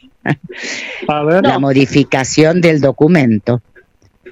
El documento, en vez de figurar, viste que en el documento figura sexo femenino o masculino, ¿verdad? Sí, exacto. Entonces, bueno, hoy salió la circular y lo anunció hoy de que no, que además de van a considerar el autopercibimiento y va a haber 2 formas. Hay un circulito, ¿no es cierto?, en el donde vos pones la X, suponete, que quiere decir que no te identifica ni con femenino ni con masculino, digamos, una persona que es trans, ¿sí? Claro. O es travesti, ¿viste? No, si no se refiere al sexo biológico, sino al autopercibimiento de uno mismo. Y para los no binarios, que también lo contempla, hay otro, en vez de una X, ¿vieron el signo de mayor y menor? Ese que es un angulito. Mayor que menor que, sí. Uno pone eso. Así que bueno, es todo un avance, ya había habido en el ANSES, se había sacado el 20 y el 27, que era de mujer y varón, pero bueno, habrá que ver ahora acerca de las mujeres. Estás hablando del Quil, María Elena. Exactamente. Sí, es verdad. Exacto, se había sacado, pero ahora ya se implementa en el Registro Nacional de las Personas. Así que bueno, si ya se implementa ahí, ya se implementa en todos lados, ¿viste? No importa el acta de nacimiento que vos tengas, ¿se entiende? Así que bueno, esto ha sido un avance que habrá que verlo, porque también habrá que modificar otras leyes, ¿no? Como con la cuestión jubilatoria, por ejemplo, la edad. ¿Cómo vamos a hacer? Casi sin querer, ya abrimos el segmento de... que nos teníamos prometidos a la audiencia sobre el lenguaje inclusivo. Carlos, bienvenido a esta mañana de La Liebre y la temática acá. Claro, yo lo primero que quiero decir es que, Karina, bueno, primero no te saludé. Buenos días a todos, a todo el mundo. A todos, a todas. No, lo primero que quería decirlo, repetir lo que dije el programa anterior. Agradecerle a María Elena que puso sobre el tapete esta famosa carta, pseudo panfleto que anda dando vuelta por las redes, donde para atacar el lenguaje inclusivo recurre a expresiones tales como esto de y entré a un restaurante y no sabía lenguaje de señas y tal cosa no estaba en braille. A mí me gusta hablar con la mayor honestidad intelectual posible. No estoy en contra del lenguaje inclusivo, a mí me cuesta utilizarlo. Yo vengo ya, me parece que el lenguaje es algo dinámico, la lengua es algo dinámico, y creo que tenemos que ser... convivir con que cada cual lo va utilizando en tanto y en cuanto nos entendamos. A mí me molestan ese tipo de cruzadas, ¿no? Eso quería decir por una parte. Por otra parte, lo que quería aclarar es que braille no es... Fíjense lo mal que está esa carta que está dando vueltas, que el braille no es un idioma. A ver, no. Vos me entendés, María Elena, yo estoy hablando, vos y yo hablamos, nos entendemos, porque braille no, si yo hablara en braille vos no me entenderías. No, es imposible, no, porque no podés hablar en braille. No podés hablar en braille. Pero fíjense que eso tiene que ver con cierta colonialidad, ¿no? Porque la Riverdales, perdón por mi inglés que es malísimo, vos sos profesora de inglés. No, ¿no? Ah, tenía ese dato. Para nada. No, para nada. No sé quién me dijo que vos eras profesora de inglés. Bueno, la cuestión es que, ¿se acuerdan de la revista famosa Selecciones? Decía, se edita en los siguientes idiomas: español, español latinoamericano, español argentino costarricense, inglés, inglés americano, enumeraba, y también decía braille. O sea, realmente quienes consumían esa revista, pero el braille no es un idioma. El braille es un sistema de escritura, es un código de escritura. Entonces, por eso la verdad que yo me parece genial que hayas traído eso sobre la mesa, porque estos cruzados ni siquiera saben de qué hablan. Ahora pasemos a la lengua de señas. Sí. La lengua de señas no es un lenguaje, es una lengua. Uno no dice el lenguaje francés, el lenguaje español, no, es una lengua. El lenguaje tiene que ver con una cuestión neurológica, es una lengua. La lengua de señas tiene su gramática. De hecho, la lengua de señas básicamente la estructura es objeto-sujeto-verbo, tiene más o menos la misma sintaxis, se acerca a la sintaxis de ciertas lenguas orientales, no tiene nada que ver con el español. Y lo que sí quería comentar, que no es una lengua para personas con discapacidad, es decir, es una lengua propia de las culturas ágrafas. Lo más probable es que la primera lengua de la humanidad haya sido la lengua de señas. Eso es lo más probable. Ahora, ¿por qué motivo? Fíjense. ¿Puedo interrumpir un segundo? Vos decís que no es, es decir, para las personas con discapacidad y las que tienen discapacidad auditiva. Acá voy a esto. No es que sea una lengua. Ahora te voy a contar, María Elena. No es que sea. No. Obviamente, las personas sordas profundas, usan la lengua de señas, sí.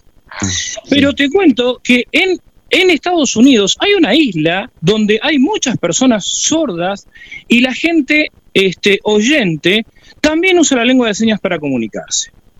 Entonces, una cosa es la discapacidad auditiva y otra cosa es la lengua, que te define de manera cultural. De hecho, en Uruguay, las personas sordas, además de pelear por la cuestión de la discapacidad, se están luchando por el reconocimiento de su minoría lingüística. Entonces, esto es muy importante que se conozca. ¿Por qué? El comportamiento propio de la comunidad sorda señante, y tiene una historia muy linda, María Elena. La lengua de señas es una lengua que creció en la resistencia, y esto el campo popular tiene que conocerlo, defenderlo y apropiarse. A los niños en el siglo XIX hasta le ataban las manos y le pegaban para que no usara la lengua de señas. Ahora bien, te pongo otro ejemplo. Claro, pero esto tiene que ver justamente con el ninguneo de las culturas dominantes, ¿no? Y entonces resulta que la lengua de señas se fueron pasando de manera clandestina en los internados. ¿Por qué? Porque defendían su propia cultura. Yo recuerdo charlando con Ricardo Forte, una persona sorda, empleado de casino, ya jubilado. Él forma parte del grupo de los seis líderes que han trabajado en estos temas, y él me decía, el hecho de que las personas sordas sean oralizadas, las que nacían sordos, no sean oralizados a la fuerza, y que no se respete su educación primero en la lengua de señas, y después tienen un déficit, después pasar a la oralización, tienen un déficit informativo enorme. Dicen, hay madres que se emocionan cuando su hijo sordo dicen mamá a los 14 años. Un niño sordo que usa la lengua de señas habla de SIDA, habla de relaciones sexuales, habla de otro tipo de cosas, tiene un nivel prácticamente cognitivo propio de los 8 años. Entonces, hay una cuestión de dominación cultural, exactamente como pasa con los pueblos originarios. Así como el pueblo mapuche tiene todo el derecho a una educación bilingüe en mapudungún y en español, sí, la comunidad sí, sorda tiene el mismo derecho. Y ha costado mucho que se reconozca ese derecho.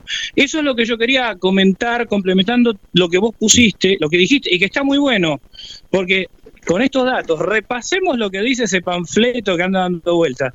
Sí. La verdad que para atacar la lengua, el lenguaje inclusivo, la lengua inclusiva, utilizan una serie de macanazos de los que no tienen ni idea. ¿Te puedo hacer una pregunta? En una época, no hace muchos años, se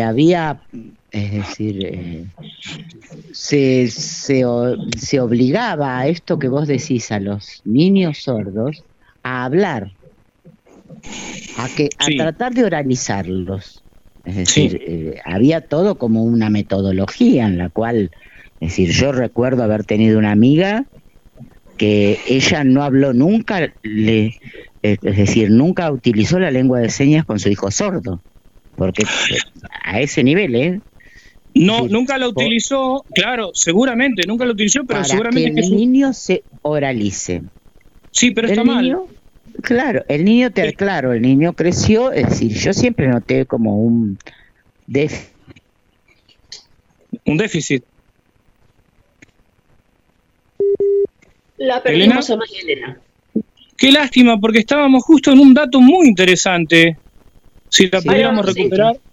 Sí, yo creo que sí, yo estoy. A ver. Acá está. Ah, acá estás, Elena. Estoy. Repetinos esta experiencia, que es muy interesante lo que estás contando, María Elena. Que ella, es decir, nunca, estoy hablando de una profesional docente, no te estoy hablando de... Ella nunca... utilizó la lengua de señas porque la enviaba al niño, a su hijo, a un colegio donde les enseñaban a hablar, a oralizarse. Oralizaba al principio cuando era chico con bastantes dificultades, medio tartamudeando, cortando palabras, luego oralizaba bien, pero no tenía, te diría yo, que soy maestra, cuando llegan los chicos al colegio, vos decís, bueno, por más que no soy una psicóloga, es moderado, ¿viste? Claro, sí. Psicóloga, las maestras de muy mal modo, dicen algunas, le falta un golpe de horno, ¿viste? De muy mal modo. Sí, caramelos en la caja, sí. Sí, ¿viste? Todo ese coso. Bueno, este chico, eso le pasó. Y la madre nunca utilizó lenguaje de... Yo no lo podía creer, ¿viste? Él fue un enorme error. Los labios, eso sí. Sí, pero para leer los labios tenés que dominar la lengua española. La comunidad sorda señante, de los sordos llamados sordos profundos, los que nunca escucharon, tampoco están en contra de aprender el español. Pero su lengua materna es la lengua de señas. Vos podés aprender otro idioma cuando dominás primero el tuyo, cuando respetás tu propio idioma. Y fíjate cómo el comportamiento... Esto hay que verlo desde un punto de vista antropológico, ¿no? Y estaría bueno a lo mejor un día poder sumar a gente de la comunidad sorda por ahí a lo que estamos hablando hoy. El comportamiento propio de la comunidad sorda señante es el de las comunidades ágrafas. De las mismas comunidades ágrafes, es decir, hay hasta un paralelismo, esto me acuerdo de haberlo charlado con Ricardo, con mi amigo, hay un paralelismo en, por ejemplo, ciertas conductas que tienen que ver con alguna comunidad ágrafa. Por ejemplo, supongamos, dos personas sordas hacen una transacción y llaman a un tercero que testifique que esa transacción se está haciendo. Propio de, podemos hablar de los primeros años de la Roma, de la época libripens, o de algunas comunidades de los pueblos originarios. Entonces, es esto sí. Bueno, pero lo que vos contás, María Elena, vos como docente lo sabés mucho mejor que yo, que soy bibliotecario nada más, es propio del conductismo, que ha hecho terribles desastres, total, ¿no? Claro. Pero bueno, esto es lo que quería sumar a partir... perrito de Pablo, tal cual. Exactamente, claro, claro. Sí, el campanazo... Yo no sé lo que habrá sufrido ese chico, ¿viste? Dios mío. Lo peor del caso es que seguramente la madre lo hizo con la mejor intención, sí, porque también ella está atravesada, y los padres estamos atravesados por la cultura, ¿no? Pero realmente la lucha que ha tenido la comunidad sorda para hacer valer sus derechos, por ejemplo, en Suecia, la lengua de señas es otra lengua más de su país. Acá se está peleando por el reconocimiento de la lengua de señas argentina como un idioma del país, porque además la carta, mejor dicho, la Declaración Universal de los Derechos Humanos, dice claramente que todo el mundo que las personas tenemos derecho a recibir educación en nuestra lengua materna. Sí, entonces, ese es el punto que... Ahora, vos me decís, ¿son una comunidad, son personas con discapacidad? Sí, totalmente, pero además, el tema de la lengua, ¿qué es lo que define la cultura? La lengua. Es decir, una persona oyente y una persona sorda señante, podríamos decir que vienen dos culturas diferentes y pueden ser biculturales. De la misma manera que si yo charlo en este momento con un hermano mapuche y una hermana mapuche, compartimos lo que sería parte de la cultura occidental, pero cada uno a su vez tiene una cultura que le es propia, ¿no? Y eso es muy importante que se conozca. Bueno, yo no quiero entretener más con el tema. La verdad que te agradezco que hayas disparado eso el otro día, porque es terrible la demagogia de la derecha reaccionaria. Insisto, a mí me cuesta usar el lenguaje inclusivo porque no me nace usarlo, sí, pero no estoy en contra del que lo usa. Estamos acostumbrados, yo siempre, más cuando uno habla de corrido, yo siempre digo, exacto. Si digo los o las, es decir, no piensen que los estoy excluyendo. Pero... No, por eso, no. Yo creo que también uno tiene que saber, qué sé yo, por ejemplo, la expresión correcta es personas con discapacidad. Hay quien dice discapacitado y uno sabe que el compañero que por ahí dice eso, no está asumiendo una cuestión de discriminación, sino que claro, bueno, es lo que escucho tantas veces, digamos, en eso yo creo que uno tiene que ser flexible también, ¿verdad? Pero bueno. Una de las condiciones que hay que saber tener en cuenta es precisamente respetar el origen de la comunicación y también saber respetar a aquellos que no lo pueden utilizar al inclusivo. Claro, sí, y además otra cosa, Karina, el doble estándar, ¿no? Porque yo he escuchado quien usa el inclusivo en actitudes también discriminatorias, es decir, claro. Aplaudamos la coherencia. Lo que sí creo que tenemos que estar en contra de estos cruzados de pacotilla, no, estos cruzados de, claro, de no las son redes argumentos sociales. Vale, no, y deberían formarse un poquito más, María Elena, porque la verdad que toda la argumentación que utilizan es falaz. Porque el lenguaje no es lenguaje de señas, sino lengua. El braille no es un idioma. Es decir, que lo que argumentan es terrible. Sí. Bien, vamos a ir cerrando, Carlos, porque tenemos una invitada más. Ay. Y nosotros le estamos ocupando el lugar. Bueno, María Elena, como siempre, un gusto escucharte y haber podido charlar con vos. Igual a vos. Un fuerte abrazo. Gracias, Karina. Muchísimas gracias, María Elena, y te esperamos prontamente. Esto quiere decir el miércoles mediante. Bárbaro.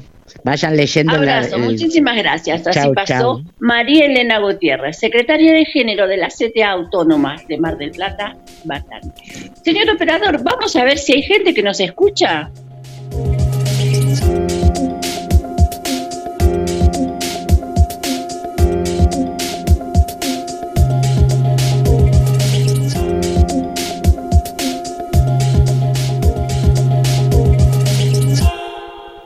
Así es, en vivo te estamos acompañando y mucha gente que siempre nos acompaña y nos pone muy contentos, y aparte vamos sumando a más amigas y más amigos, como en el caso de hoy a Natalia. También le mandamos un saludo por aquí a nuestra nueva amiga, a Belén Salazar también, bienvenida. Nuestra querida Esther también ahí, que está disfrutando y mucho del programa, que nos cuenta que, en Asunción, o que ella no escucha un programa como La Liebre, y seguramente es así porque aquí en la Argentina Yo que conozco es prácticamente el único, y hay otros ciclos también, pero no son muchos, así que gracias, Esther, por acompañarnos. Mandamos también saludos por aquí para el amigo Claudio, y que ahí siempre estamos presentes en la Sociedad de Fomento Estación Norte, en Luro y Funes, así que un abrazo para Claudio. Bueno, siguen llegando muchos saludos, Karina, Carlos, con respecto al Día del Amigo, ¿no? Porque es amigos radiales, ¿no? No nos dicen, así que está muy bueno, como en el caso de Claudia, aquí de Mar del Plata, el caso de Mirta también, le mandamos un gran saludo a Mirta del barrio, allá en Avellaneda, provincia de Buenos Aires, para el amigo Hugo también de Hurlingham, para Pato de Ayacucho, bueno, muchas amigas y amigos que están con nosotros. Vuelvo contigo, Karina, Carlos. Bueno, muchas gracias a todos aquellos que siempre nos apoyan, nos escuchan, comparten nuestro contenido, aquellos que le dan me gusta a la página, los que la comparten, ya lo dije. Muchas gracias por estar del otro lado, miércoles a miércoles, haciéndonos el aguante y compartiendo estos 120 minutos destinados a concientizar, a la toma de conciencia. Y ahora tenemos el agrado de recibir a la diputada mandato cumplido, Gabriela Troiano, que para nosotros es un gusto y un placer recibirla. Buenos días y bienvenida a La Liebre. Buenos días, un saludo a toda la audiencia y un saludo de amigos radiales y no radiales, porque hay muchos amigos acá en La Liebre. Muchísimas gracias, igualmente. ¿Cómo estás, Gabriela? Qué gusto escucharte. ¿Qué tal, Carlos? ¿Cómo andas? Muy bien.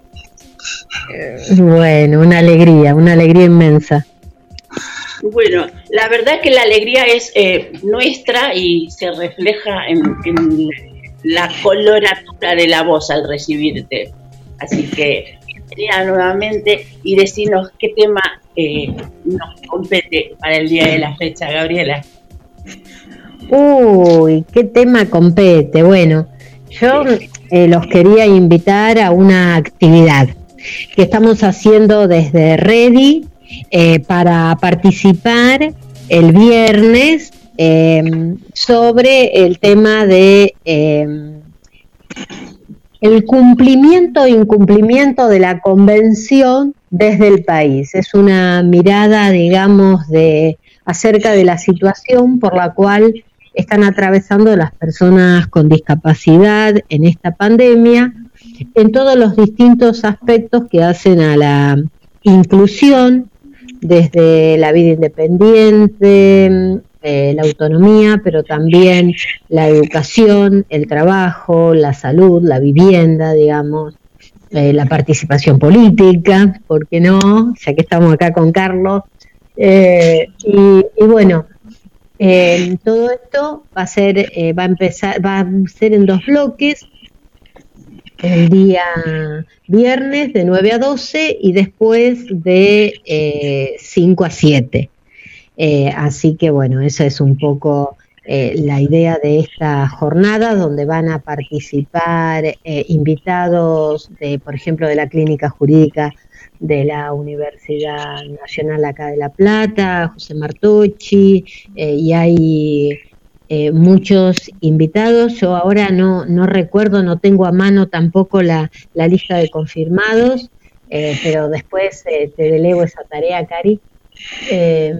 Sí, la verdad es que va a estar muy, muy interesante. Queríamos, viste que con la pandemia los informes sombra se están postergando un poco, porque el tratamiento en Naciones Unidas, las visitas a los países para corroborarlo, se está demorando, así que decíamos que no debíamos esperar y hacer una actividad en donde van a participar de distintas organizaciones nacionales y provinciales planteando esta mirada, ¿no?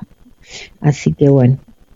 Vos sabés, Gabriela, que ayer justamente me tocó estar en un conversatorio que organizó el Instituto de Derecho de la Discapacidad de acá de Mar del Plata, y una de las cosas que uno nota en general, hablando con compañeras y con compañeros, el incumplimiento de la convención, pero creo que también las personas con discapacidad tenemos que entender dos cosas. A ver, yo quiero ver si reflexionamos juntos sobre esto, ¿no? La primera es que el modelo social de la discapacidad no es un modelo jurídico, es un modelo antropológico, sociológico, en el cual obviamente el derecho tiene que darle un marco, pero no es un modelo jurídico, porque si así fuera, realmente sería factible ordenar a toda la sociedad mediante lo que ellos llaman el modelo racional, los abogados, el modelo racional normativo. O sea, no habría anomia, todo el mundo cumpliría la norma, y la realidad demuestra un poco eso, ¿no? Y creo que lo que estamos descuidando un poco, o que no conseguimos comunicar, es, como decía Bourdieu, que la lucha es simbólica y cultural también, ¿no? Porque vos fíjate, lo que hablábamos con vos alguna vez, se aprueba la convención, forma parte del ordenamiento interno, tiene jerarquía constitucional. Ahora, nadie reinterpreta determinadas cosas, salvo algunas personas con discapacidad. Por ejemplo, el concepto de lo público. Y ayer yo explicaba esto, se sigue hablando de que tiene que haber espacios públicos accesibles, y no es así. Es decir, un espacio público que no es accesible no puede seguir teniendo el estatus de público. ¿Cómo ves esta cuestión? Bueno, es que justamente, fíjate que la convención habla del tema de la barrera actitudinal, y las actitudes están estrechamente vinculadas a lo cultural, a lo que vos decís que estaban hablando. Por supuesto que no puedo menos que coincidir con eso. Por eso a veces cuando uno habla de las barreras actitudinales no se entiende, y yo creo que es un poco el cambio que necesitamos. Cuando las personas, cuando el ciudadano toma la convención y la hace cumplir a través de exigir los derechos que cada uno tiene y de las y de las situaciones que en su cotidianeidad pasan, me parece que es donde empieza a modificarse el paradigma, en la conciencia de cada uno, ¿no? Porque fíjate que muchas veces, y lo vemos en aquellas niños y niñas con discapacidad que nacen con la discapacidad, y hay una tendencia de la familia, de los padres, pero también de la sociedad, ¿no?, de sobreproteger a ese niño o a esa niña, sin entender el mal que se le hace, ¿no? En esto de defender sus derechos, porque después van a ser mayores de edad y tienen que defenderlo. Y fíjate que lo que la mamá, el papá, la familia le está enseñando también tiene que ver con esta transmisión cultural del reclamar los derechos, ¿no? Qué sé yo. A mí la verdad es que, y a vos, Carlos, a cada uno de nosotros, los que tenemos discapacidad, nos pasa todos los días que es tener que lidiar con estas situaciones, o sea, tener que aclarar y decir, y a veces no gusta que uno diga. Sí, pero bueno. Es cierto. Parece que hay como una naturalización de la domesticación del colectivo disca, ¿no? Entonces cuando nos paramos soberanamente no gusta, y en realidad es que el pararse soberanamente no es contra nadie, es por nosotros mismos nada más, ¿no? Claro. Es un tema que hay que trabajar mucho.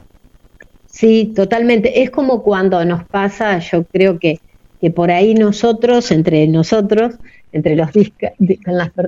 personas con discapacidad, nos reímos y naturalizamos nuestra discapacidad, nuestra situación de discapacidad, y nos reímos, y bueno, pero y por ahí los otros no lo entienden, ¿no?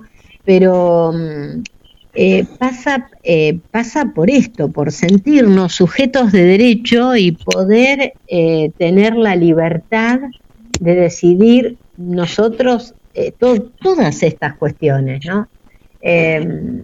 ¿Y qué es lo que más cuesta? Lo que más cuesta es que se nos sepa sujeto de derecho, y para que se nos sepa sujeto de derecho es algo que hay que marcarlo en forma permanente, ¿no? Porque a mí me pasan muchas cosas que también por a veces por las múltiples funciones que por ahí uno tiene, en donde te dicen, pero tal cosa es asistencialista. No. El tema de las pensiones, por ejemplo. A mí me han dicho, no, sos asistencialista porque pedís las pensiones. No, digo, esto es una cuestión de derecho positivo. Nosotros reclamamos el trabajo, venimos con el cupo laboral de hace 40 años, no lo cumplen. Entonces, estamos pidiendo una acción positiva para reparar una situación que lleva años, digamos. Claro, lo complicado es que justamente lo que vos decís, Gabriela, el modelo social, alguien que habla del modelo social y que entienda que una pensión es asistencialismo no está entendiendo nada. El modelo social, una de las cosas que establece es que hay una hipoteca social sobre la construcción de la discapacidad. El resto de la comunidad es deudora de esa construcción, de ese desnivel, de esa injusticia. Entonces, es muy loco ver gente que habla del modelo social y que no lo está entendiendo. El modelo es un modelo ideológico. No se puede lavar el modelo, y eso no es ingenuo tampoco, ¿no? No. Fíjate que, bueno, se toma como que está bien cuando al país le sobra dinero y no te integran, no te incluyen como ciudadano. Pero bueno, eso es todo. Acá aclaro, Karina, que logré abrir el programa porque cuando planificamos la actividad me preguntaron si podía estar y yo no sabía quién habían confirmado. Y veo acá que hay gente de la Mesa de Discapacidad de Córdoba, está Ángela Cardela de APDH, está Agustina Palacios, que va a tratar el tema de capacidad jurídica, y también Natalia Larroca, que es de Mar del Plata, y después, bueno, está Celeste de Asís, así que hay un panel de lujo, Soledad Galvez, que es de FAICA, de la Federación Argentina de Ciegos Ambliopes, bueno. Sí, está muy bueno y es importante que esto no solamente participemos las personas con discapacidad, sino las familias y además el común de la ciudadanía. Es la manera de poder generar estos cambios, ¿no? Y porque, a ver, Carlos, nosotros seguro que coincidimos con todo esto, ¿no? Personas con y sin discapacidad tenemos que estar en igualdad de oportunidades y en igualdad de derechos. Y que cuando nosotros logramos incluir a las personas con discapacidad, que quizás creo que es de las diversidades, la diversidad funcional es la que cuesta más aceptar o incluir, cuando vos lográs incluir a la discapacidad o a la diversidad funcional, estás incluyendo a toda la ciudadanía. Por eso habla de modelo universal, ¿no? Exacto. Es importante, es importantísimo lo que marcabas, Gabriela, porque es lo que tantas veces uno intenta explicar acá, ¿no? Hablar del modelo social de la discapacidad, no es que no estamos luchando por nuestro pedazo, estamos viendo la dinámica de la vida. Prácticamente todas las personas, la otra vez decía Rodrigo Romero, un amigo en común, que si tenemos la suerte de llegar a muy viejos, algún tipo de discapacidad vamos a tener. Pero de todas maneras, de lo que se trata es de ese acompañamiento desde que uno nace hasta que uno deja este mundo y resolver, mirar el modelo social es resolver el problema de toda la ciudadanía. A mí lo que voy a hacer tal vez algo que es contrafáctico, porque lo que no pasó, no pasó. Pero digo, a esta altura deberíamos estar, más que las pensiones, discutiendo el ingreso básico universal. Y sin embargo todavía no se está discutiendo esto porque hay gente que no entiende lo de las pensiones, ¿no? Lo que creo que marca el nivel de tiempo que tenemos que recuperar en los debates. Sí. Y qué importante que no tenemos este debate. ¿Cómo, Gabriela? No, la estaba escuchando a Cari. Sí. Es un tema crucial que se toca con dolor, la gente escucha con dolor, pero queda ahí, y realmente queda ahí, porque fíjate vos lo que nos pasó con el tema del IFE, de la tarjeta alimentar. Ya vamos a casi año y medio de pandemia y el único colectivo que no recibió absolutamente ningún apoyo, ni en medicamentos, ni en vacunas, ni en apoyos y ayudas, es el colectivo de personas con discapacidad. Y te reciben, porque Arroyo me recibió a mí, pero también recibió a otras personas del colectivo de discapacidad, y se comprometen con cosas que no se cumplen, y queda ahí, queda como que cuando te escucharon reclamar. Yo creo que las personas sin discapacidad se debe pensar que lo tenemos. Nadie sabe que se siguen las pensiones en la provincia de Buenos Aires sin actualizar, y que una persona tiene que vivir hoy con una suma de 1.200 pesos. Bueno, creo que ahora la pasaron a 2.800. Sí. Realmente basta con ir al supermercado, a la verdulería, al lugar donde vayas y ver la diferencia sideral de precios que hay, ¿no? Yo digo, empezó la pandemia y el kilo de yerba salía 150 pesos y ahora sale 400, ¿no? Y fíjate que en esa misma proporción no se modificó en nada la pensión. Exacto. O sea, que cada vez te sacan más. No es simplemente que el monto era bajo, sino que cada vez ganás menos porque la inflación te va comiendo el poder adquisitivo, ¿no? Y todo eso sigue transcurre como, qué problema, pero bueno, mientras tanto en el interín la gente se va deteriorando y muchos van muriendo, ¿no? Sí, y un tema que no se alcanza tal vez a comprender hasta desde el mismo punto de vista de la economía, que una pensión fuerte o un ingreso básico universal.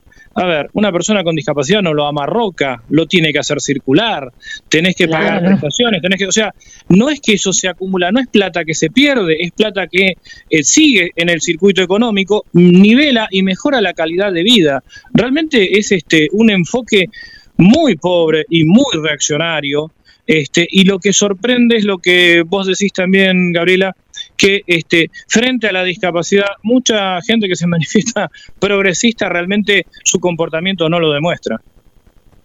Sí, pasa mucho eso. Muchísimo, en todo ámbito, ¿eh?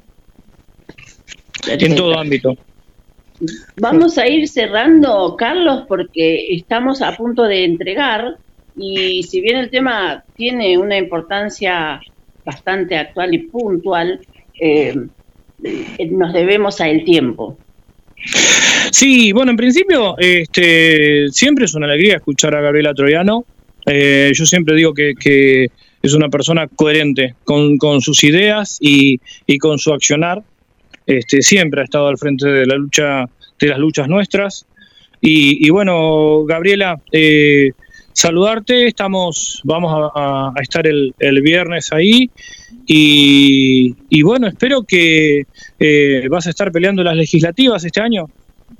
Así es, bueno, me ofrecieron a estar ahí, a encabezar la lista de diputados provinciales por acá por el distrito de La Plata, del Proyecto Justo, así que sé que vos también estás ahí y eso la verdad que me da una profunda alegría. Lo había hablado con Rodrigo ya en su momento, que contaras conmigo, y bueno, y ahora estamos de nuevo juntos luchando por nuestros ideales, que creo que es lo que en definitiva nos une y nos identifica, ¿no? Por lo que uno trabaja, por lo que uno lucha, es lo que en definitiva termina mostrándonos como somos. Realmente yo creo que Proyecto Justo, y lo digo con total franqueza, Proyecto Justo se engalana con la presencia de Gabriela Troiano, y es la verdad un gustazo para todo el colectivo con discapacidad. Sí, la verdad. Pero que bueno, como el tiempo es tirano, como dice Karina, yo no voy a hablar más porque porque si no se va a enojar, Karina.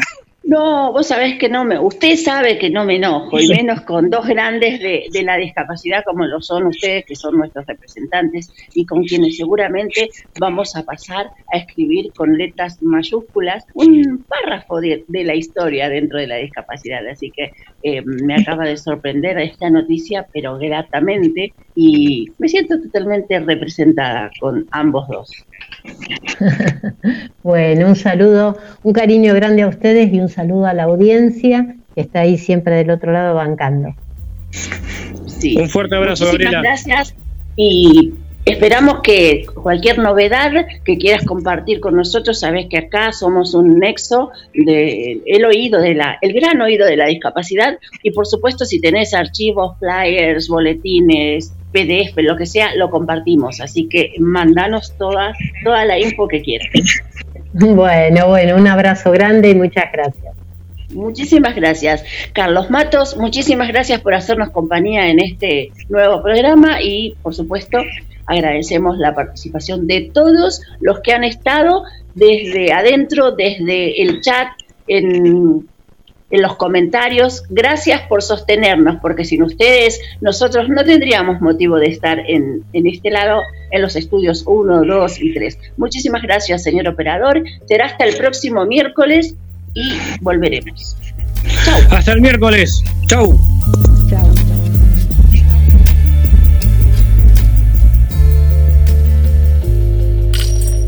GDS, la radio que nos une.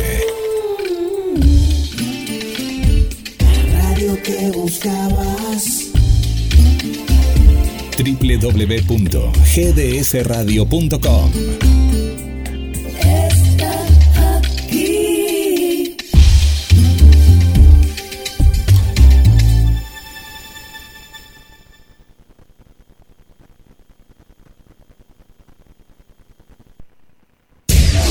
Descubres que tu día tiene todo eso que necesitas.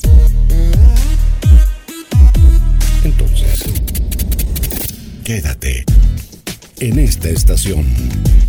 GDS Radio Mar del Plata, la radio que nos une. Pescadería Atlántida, del mar a tu mesa. Única roticería marina, atendido por sus dueños. Vení a conocer Pescadería Atlántida, España, esquina Avellaneda.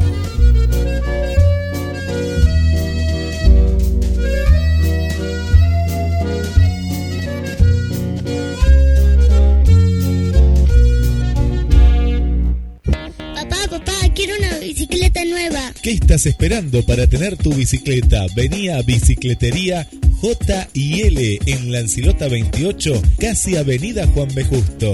Bicicletas nuevas al mejor precio y la mejor atención. Bicicletería J y L. Las mejores camperas de Mar del Plata están en Duki Patagonia. 6 cuotas sin interés y 20% de descuento en efectivo o transferencia bancaria. Entregas a todo el país. Entra en www.dukipatagonia.mitiendanube.com o te esperamos en Santiago del Estero 1755, casi peatonal San Martín. Duki Patagonia.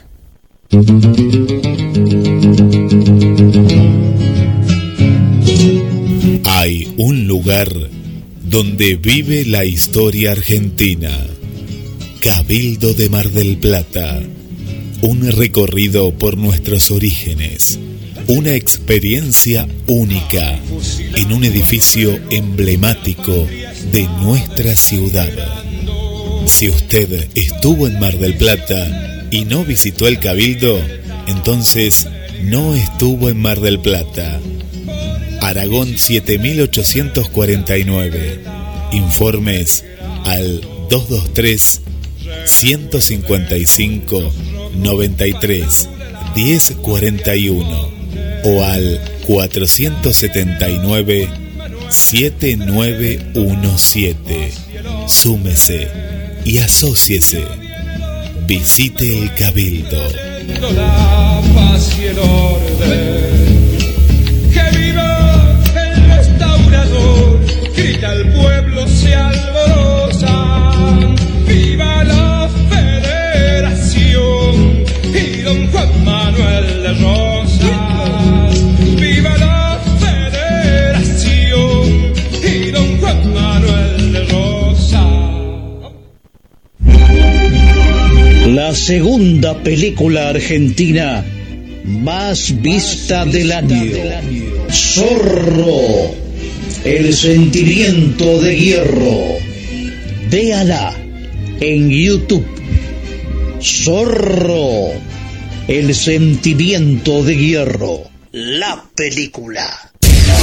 Descubres que tu día tiene todo eso que necesitas.